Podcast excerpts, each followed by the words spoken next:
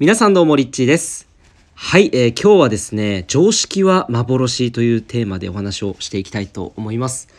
えー昨日はですね、えー埼玉でセルフマスタートークセッションというイベントを開催しました。えー僕とも、僕のパートナーのダーナーと一緒にですね、え久々の、まあ、2人でこうコラボでイベントやるってことはあまりないんですけど、去年の12月のワークショップ以来ですね、2人で、えまあ、一時帰国しているということで、え一緒にイベントを開催しようということで、まあ、約1ヶ月前ぐらいには決まってた内容だったんですけども、えまあ、告知したところ本当にたくさんの方々がもうすぐにこう定員がいっぱいになって、えー本当香川から来てくださった方だったりとか、まあ、長野とか、えー愛知県だったりとか本当いろんなところから、あのーまあ、飛行機に乗ってこう来てくださった宮城あと宮崎からねこう飛行機乗って来てくれた方とか、えーいたりとかですね、えーいろんな方々が昨日は集まって、えーすごい楽しい時間を過ごさせていただきました。やっぱりこうなんか顔を合わせてこういろんな話をこうできるとやっぱりこう普段こうやって僕も音声取ってあの一人でこれ吹き込んでるんですけどなんかそれをこう聞いてくださってるっていう話とかこう聞くとあなんかやっぱ嬉しいなっていうねこうなんかやっててよかったなっていうふうに思いました。で、えー今日はですねそう常識は幻っていうテーマであの話すんですけどそのまあ僕が結構海外とかに行ってて、まあ、15歳の頃から、えっと、オーストラリアに、まあ、高校留学をしてから、まあ、今はこう世界一周っていうのをしてるんですけどやっぱりこう日本にいた時と、まあ、こう海外に出始めた人生ってこう前と後ろではかなり人生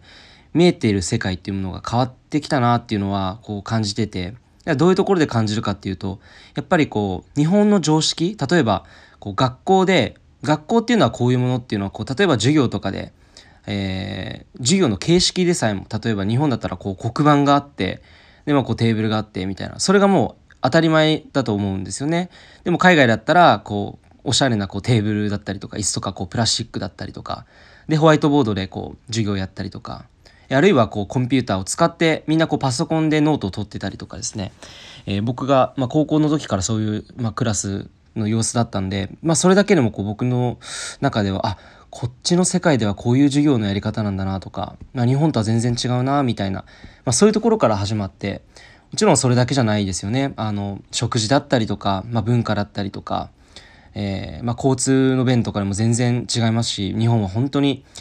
時間オンタイムでこう電車が来るしその数が1日の本数が半端じゃなく多いと思うんですけど、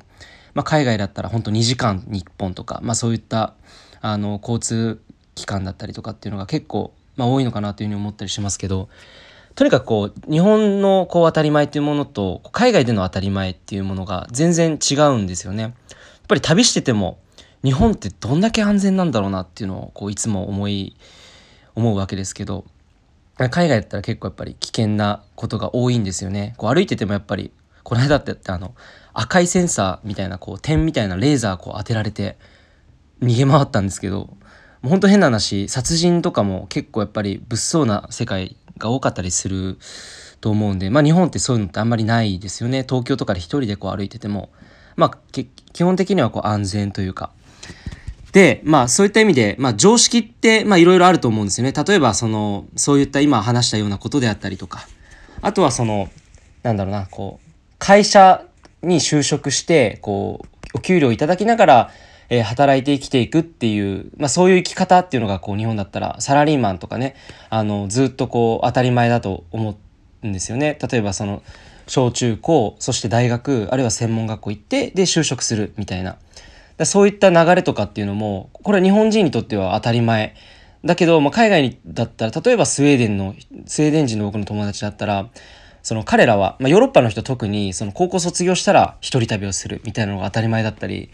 そういうところを取ってみてもかなり生き方自体がこう常識として、まあ、日本の常識と海外の常識は違うなっていうのを、えー日々思うわけです。でこれあの分かりやすく言うと何だろうと思った時にさっきさっきあの歩いててなんかこうドレミファソラシドってこう音で例えられるなと思ったんですよね。これどういうことかっていうとこうピアノの音ってこう音階って決まってるじゃないですか。基本的な音っていうのはこう世界共通だと思うんですけど例えば、えードレミファソラシドっていう音がこれがドレミファソラシドっていう音だと認識したのであれば例えばじゃあそれが世界の共通だとすると